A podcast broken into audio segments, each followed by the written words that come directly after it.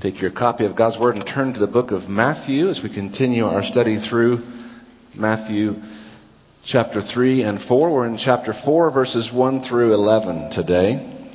Matthew chapter 4, verses 1 through 11. you know, uh, Kathy and I and our kiddos served as missionaries in Japan for 10 years and you know, being a missionary would be really easy except for the people. And I say that in jest, of course, but it was December 2001. We had uh, we had just moved to Sapporo, Japan, a few months earlier. Uh, we had five children at the time. The oldest was eight, so five children, eight and under, and so it was a busy time. December 23rd at that time was a national holiday in Japan because it was the emperor's birthday. Christmas was a great time of outreach, as it is around the world, because people have seen Christmas on movies and TV, and so uh, Christmas Day was not a holiday in Japan, and uh, so on December 23rd we had two house church Christmas outreach worship services with the decorations and the setup and the food and Christmas Eve, we had one or two, I can't remember, Christmas outreach services in our house with the decorations and the food and the setup. And that was over Christmas Eve night, and uh, so then it was time to turn our attention to trying to get ready for Christmas morning with five small children. And by the time Christmas Day came, we were we were pooped, we were exhausted, and uh, so but finally Christmas Day was was ours, and we had a lot of people in our house all the time Japanese folks, but, but here it was, Christmas was ours until the afternoon. Ding dong. And our dear friend, young man, you know, it's Christmas in America. What better way to spend Christmas afternoon than hanging out with the missionaries? And uh, so I, I know it sounds cold and heartless, but it was just a day where we just really didn't want to have guests. We'd had guests a lot in the last two days, and so we spent some time uh, exhausted trying to entertain him for a little while, but uh, we loved him, still love him, but his timing wasn't the best. Well, uh, but imagine our Lord today and his timing. We finished last week, Jesus had been uh, baptized, even though he didn't need to be baptized. It was the way that he chose to be coronated as the King of Kings, and he chose to identify with me and with you at every step of the way. And so he's baptized to picture what we still picture in baptism that the old man, the old woman who has been born as a sinner, as we all are, separated from Christ, when we come to know Christ as our Savior, that we're born again. Raised to new life spiritually with the Spirit of the living God living inside of us. And so Jesus gives uh, credibility and gives his stamp on baptism. And there at the end of that baptism, we looked last week, the heavens were opened God the Father, God the Son, God the Spirit are all represented there uh, simultaneously, and the voice from heaven, This is my Son, in whom I'm well pleased. So the voice of the Father, for all of those listening, is also saying, This is the Messiah. This is the one for whom you've waited all of these years. It's a, it's a glorious time. And then it says here in verse 1 Then Jesus was led up by the Spirit into the wilderness to be tempted by the devil. And after he had fasted 40 days and 40 nights, he then became hungry. And the tempter came and said to him, If you're the Son of God, command that these stones become bread. But Jesus answered and said, It is written, Man shall not live by bread alone, but by every word that proceeds out of the mouth of God. And then the devil took him into the holy city and had him stand on the pinnacle of the temple and said to him, If you are the Son of God, throw yourself down, for it is written, He will give His angels charge concerning you, and on their hands they will bear you up, lest you strike your foot against a stone.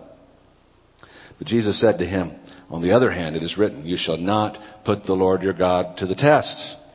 And again the devil took him to a very high mountain and showed him all the kingdoms of the world and their glory. And he said to Jesus, All these things I will give to you if you fall down and worship me. And then Jesus said to him, Begone, Satan. For it is written, You shall worship the Lord your God and serve him only. And then the devil left him, and behold, angels came and began to minister to him. Wow. so, as is so common, right after this wonderful time of worship and glory of the Lord, the devil can't wait. He still does that today to you and to me. Can't tell you the times of, of worship over the years where it's been a glorious, wonderful day in the Lord's house. And, and then immediately after, there's something, some sort of discouragement or test or temptation from the Lord. They always tell pastors, don't ever resign on Monday morning. Uh, it's, it's, you wait till Tuesday, you'll feel better. Another pastor said, Of course I don't take Monday off. If I'm going to feel that bad, I want the church to pay for it. So I'm going to be at work. So anyway, lots of preacher jokes. But anyway, here's Jesus, and it's interesting. It says that he was led up by the Spirit into the wilderness to be tempted by the devil. It's an interesting verse. We could spend a long time here. Here's Jesus again, even displaying for us how to be led by the Spirit. I mean, Jesus was the Spirit. The Spirit was the same God that He was. But here, as Jesus has purposely, intentionally placed limits on His life for this time here on the earth, as we read in Philippians chapter 2, He was still 100% God. He didn't lose any of that. But He made Himself have to eat and sleep and he related to the Father. He prayed like we pray. He studied the Word like we study the Word. And here he is led by the Spirit. It's a beautiful study throughout the Gospels, watching Jesus always trying to glorify the Father. Watching the Father always giving credit to and glorifying Jesus, and now he's glorifying Jesus and having Jesus glorified in heaven forever and ever and ever. It's the way a marriage ought to work where we're, we're seeking to give the other credit. We're seeking to make life better for the other. But here's Jesus led by the Spirit where? Into the wilderness, and it was a wilderness desert there in, in that region where John was baptizing, to be tempted by the devil. God doesn't tempt anyone, He told us that. It's not God's will that we sin. The devil loves to tempt us. You read through the scripture, the devil loves, his whole goal for your life is to steal, to kill, and to destroy. It's a wonderful game plan he has for your life. We read over in Revelation how he accuses the brethren, that's you, that's me, accuses us day and night before the throne of God. God doesn't tempt anyone. The devil doesn't have any leash of authority that God doesn't give him. We saw that in the book of Job as we studied it. But the devil can't wait to tempt Jesus Jesus, who is the spotless lamb, the sinless one, the only possible sacrifice to pay for my sin, to pay the penalty for your sin. He had to be sinless and he had to prove it. And so God just cuts to the chase and says, Devil, I know you can't wait. And I know that Jesus has to prove himself holy and spotless, so let's just get this initial test over. It's not the only temptation of Christ. Read over in Luke's account of this same passage, he says at the end that the devil left until an opportune time. He will be back, but this is the biggie and the first test of Jesus' public ministry. So it says he goes in the wilderness and he's fasting for 40 days and 40 nights. It's distinguished there from some fast. Ramadan, for example, is a daytime fast. Ramadan, you fast during daylight hours, and once it gets dark, you eat as much as you can. When we were in Senegal uh, during Ramadan, one time, and our, our local IMB missionaries told us that the grocery stores sell more food during Ramadan than they do before and after. So it's kind of a it's a pointless fast. But Jesus is fasting here. Why is he fasting? Once again, he's setting the example for us. Fasting is throughout Scripture. Many folks get overwhelmed thinking about fasting, and so they don't fast at all. What does fasting accomplish? Well, it sets our mind on the Lord. It says that in the case of food, it could be something else, but usually, primarily in the case of food, it's saying that I want to say to you, God, that you're more important than anything else in my life. It may be at a time when we're seeking direction. We might fast. It's a time when even physiologically our, our bodies aren't using energies to digest food and our minds can think more clearly. So if you've been overwhelmed with fasting, I've been there uh, with you. I wish I could say this is my best spiritual discipline. It's not, but you join me. Uh, seek to ask God how this year you might fast if you don't. Again, don't get overwhelmed. Start with a meal, two meals, or a day. But you join me in asking God, what, what kind of fasting regularity might you have this year? When you do, use that extra time, at least some of it, as much as you can, to focus on the Lord and on His Word. Well, here's Jesus, and it's an interesting phrase here. It says he fasted 40 days and 40 nights, and then he became hungry. Well, he was hungry at other points as well. I think the meaning is that he has now turned his attention off of his fast. It is now time for him to be able to eat, and he would have been hungry, obviously. And so that's when the devil comes in. He likes to catch us weak. And here's Jesus weak physically. And Jesus is going to give us a beautiful example how to deal with testing, how to deal with temptation. The word can mean both to test or to tempt. And it is both. At times, the devil wants to do both and in your life. And when he does, there's one thing you need that's the Word of God. When you're weak, when you're going through the dark night of the soul, you need the Word of God. And you need to already know the Word of God. Now, you can look it up, but it's going to be a lot better if you've got it ready. Let's look at what Jesus did. The devil comes to Jesus and he says, If you are the Son of God, mocking, because that's what God has just declared about him, the Father has. Command that these stones become bread. And all around there, there would be uh, lying around these oval like stones that kind of look like little loaves of bread. And so he says, If you're the Son of God, turn these stones into the bread that I know your body wants. Could Jesus have turned those stones to bread? Absolutely. He made the stones. He could turn them into anything he wanted to. But throughout all of these temptations, it's not so much in all the cases, and some of them it's just the temptation itself is wrong. But in this temptation, it's not that Jesus wasn't allowed to eat bread. It's not that Jesus didn't have the power to turn it to bread but it's the why and it's the who.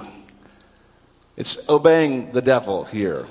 The devil is appealing to Jesus. We're going to read in a moment, 1 John 2 talks about three large categories of temptation in our life the lust of the flesh, the lust of the eyes, and the pride of life. The lust of the flesh, legitimate hungers, in many cases, that God has given us, used the wrong way. Hunger for food is, is certainly from the Lord but the devil wants him to use it in a wrong way. God has given us a legitimate desire for physical satisfaction with our spouse and only with our spouse. But the devil wants to come in and tempt us to use a legitimate drive in the wrong way. And on and on it could go. It can be financial. It could be to cheat. It could be to take something that's not mine. It could be to look at things that I don't need to look at. It could be to steal from you through slander. It could be gambling. So you could just, man, you can get it today. You can get that money today. Well, money's not bad. But trying to get it today and be rich now with the wrong motives, trying to bypass the way that the Lord blesses us as we work and as we honor Him with our finances. On and on and on it could go, but to take a legitimate hunger and to use it the wrong way. And so he tests Jesus. He's also testing his deity on top of all of that. And so Jesus answers, says, Well, let's talk about this. I'd like to dialogue with you. I'd like to argue with you. I'd like to go back and forth. I'd like to consider your offer a little bit longer. No. That's where we get in trouble. 1 Corinthians 10:13 tells us that no temptation has overtaken us but such as is common to man and with the temptation God will provide the way of escape. But from the moment the temptation comes the way of escape begins to get smaller and smaller very, very rapidly. Until the point of sin, it's always possible for us to turn back. The Lord is still providing a way of escape, but we need to be ready with the Word of God. That's what Jesus did. Uh, no, we don't argue, we don't debate. You start thinking about the devil's temptations and deciding if he's right or wrong, you're most likely going to lose. It's immediate. Immediately. I heard someone say one time, it's a great, if you, if you can, verbally, while you're pulling that scripture up, just let your first answer be no. Maybe it needs to be a whisper in some situations. No. But immediately, he fires back with the scripture. It is written. Jesus needed the scripture to fight temptation. I need the scripture to fight temptation. It is written, Man shall not live on bread alone, but on every word that proceeds from the mouth of God. Well, the devil's not happy. So now he takes him into the holy city, and he has Jesus stand on the pinnacle of the temple. This is more than likely he and Jesus are having this visually. Jesus probably wasn't literally standing on the pinnacle. We're not sure exactly which pinnacle. One possible solution was the portico of Herod, which would stand looking over the Kidron Valley, 450 feet in the air. But he's looking over this, and he says, Hey, throw yourself down. For it is written. So the devil says, I'll try my hand at Scripture. And the devil loves to lie and to deceive and to appear, even as we're told, an angel of light.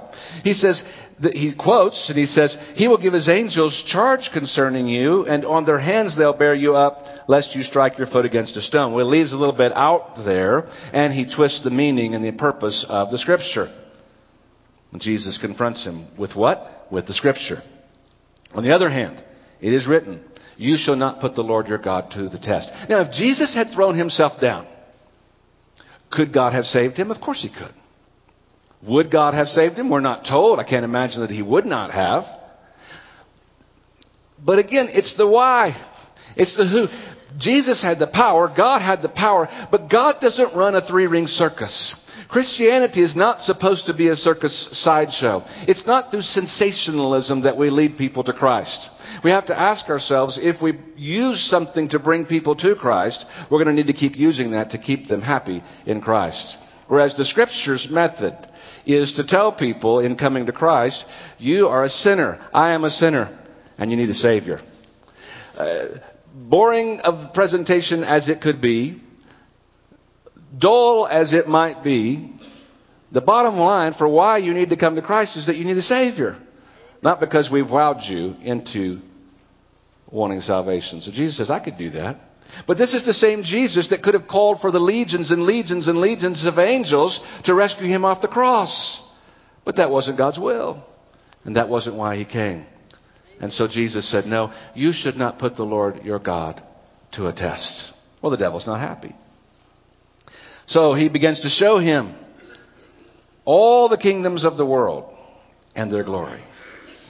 And he said to Jesus, All these things will I give you if you fall down and worship me. What a liar. What a liar he is. How he lies to you, how he lies to me, and offers us all of these things. Well, there's a lot of flaws in his temptation here. Number one, he doesn't have it to give, it doesn't belong to him in the first place. And in the second place, it belongs to Jesus already. It's going to belong to him in a, in a, new way once he endures the cross and the resurrection. All that the devil wants to give to Jesus is already going to be Jesus's if he'll only follow through to the end. If he'll follow through as he did for you and as he did for me in refusing these temptations, in allowing men to put him on a cross so that he will be resurrected, so that now he is glorified forever and ever and ever in heaven. And the devil says, All you got to do is worship me. Let's just go ahead and get this over with. Let's make this a little faster, Jesus. Why wait three more years? Why go through all you're going to go through on the cross? Just worship me, and I'll give it all to you. Sound familiar? Oh, it does. He comes to you, he comes to me, and he says, Why wait? Young people, the devil comes to you and says, Why wait on physical relationships? Get as close as you can or go all the way into physical relationships. There's no reason. That's, a, that's, an, old, that's an old wives' tale, fuddy duddy thing. Don't wait. You can be happy now. And he's lying because he doesn't have it to give to you. Over in the sin of Achan, there, Achan in the book of Joshua, Achan said about that idol that he took when the Lord had said, Don't take anything. Achan said, I saw it. That wasn't his fault. He just saw it. He said, but then I coveted it. I started thinking about it. And it was over. And then I took it. Because the devil was lying to him just like he lies. He says, You can just have it. Wait, why? Wait, no one will ever know. You can just have it. So I saw it. It wasn't my fault. I started thinking about it, and it was a downhill battle at that point. And then I took it. And then he says, And I hid it. Then there's no fourth uh, space in there where he says, I enjoyed it. Didn't enjoy it for one second. As soon as he took it, he went and hid it and was miserable. And that's the way you are, that's the way I am when we say yes to the devil's temptations. He offers everything. And the moment we say yes, we're miserable. In the Proverbs, Solomon writes about the man who follows into temptation, into immoral sin.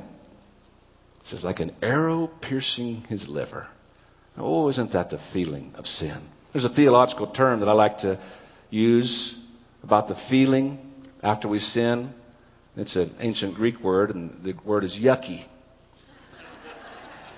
What a horrible, horrible feeling it feels when I sin, when I say yes to temptation. And the devil has promised everything, and he can't deliver one thing. But if we will, like Jesus, say no, all that the devil promises us falsely, God has for us in true and lasting satisfaction and joy. And here's Jesus, the Son of God, God in human flesh. And what does he need in order to accomplish this? He needs the Word of God. The devil testing his greed, his ambition, the lust of the eyes. And Jesus, through Scripture, shows us this is how you say no. I was reading this very morning in my quiet time. I was reading the story of Jacob and Esau. Esau is the exact opposite example. Esau comes in, he's hungry, and he says to his brother, Give me some of that red stuff. Perhaps it was posole, because it was red soup. I don't know. He says, Give me some of that. And wasn't right of Jacob to ask for it, but he says, uh, I'll trade you for your birthright.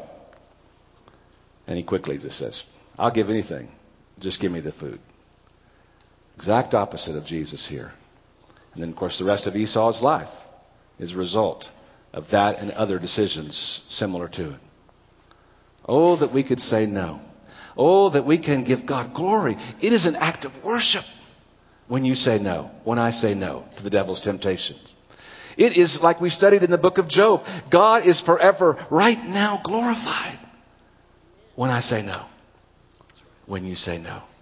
And Jesus did this. If you're here today and you don't know Christ as your Savior, He did all of this. He said no, endured the pain, left the glories of heaven, lived as a man on this earth for you because He loved you that much. And He was the only possible way to die for you and to pay the price for you and for me for our sin.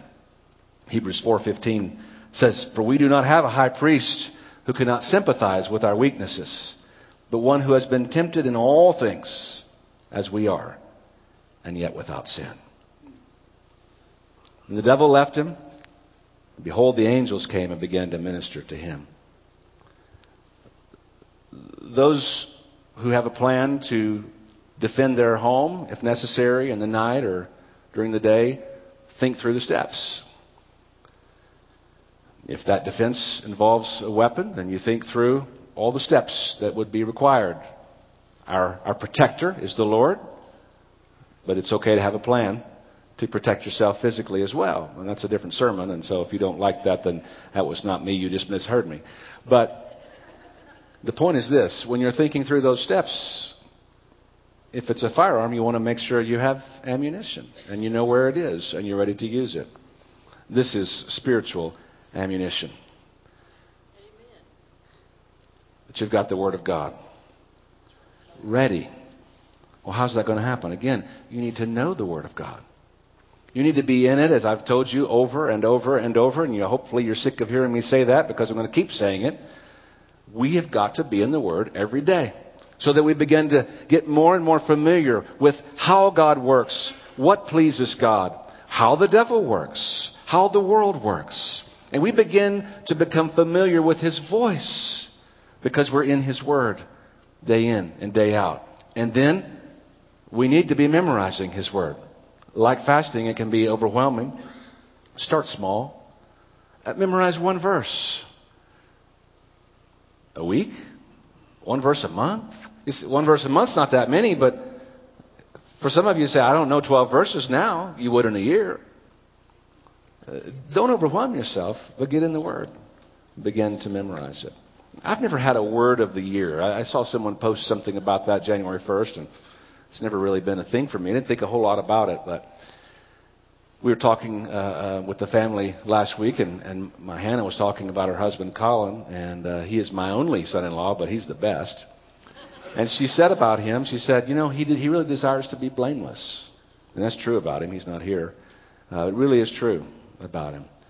And I, I was thinking about that, and I came across in my quiet time, you know, a scripture with the word blameless in it. I thought that'd be a great word to have for this year. And it's easier to have the word uh, than to, to be blameless and to work towards being blameless. But, but I've begun trying to memorize some verses this year that have the word blameless in them. You might, you might do something like that. Use tools, use a friend, use accountability. Hey, when you see me at church, just ask me. You know, get a friend. Uh, how's it going? Are you working on scripture memory? Use a, you can use an app if you're a, a phone person, scripture typer. It's a great little app. It'll just help you learn. It'll, it'll, remind you when it's time to review. All these. There's ways that you can you can carry them in your pocket like we used to do, and that's still a great method just to carry it there. When you're at a red light, uh, pull it out. Not a green light. Pull it out. Look at it for a second. Whatever you need to do, but use methods to help you to memorize the Word of God. It's powerful in our lives. Here's the tool. Jesus gives us this tool. Now we know elsewhere he gives us the tool of prayer. As we're in the Word, as we're in prayer, Jesus said in the model prayer, pray that you may not enter into temptation. Know, the Christian life, the goal is not to get so strong spiritually that we say, bring it on, I can take any temptation. No, Jesus said, flee, get away. Temptation is going to come enough. Uh, you don't try to bring it on. Pray that we won't be led into temptation, but then when it comes, the Word of God is where the power is at.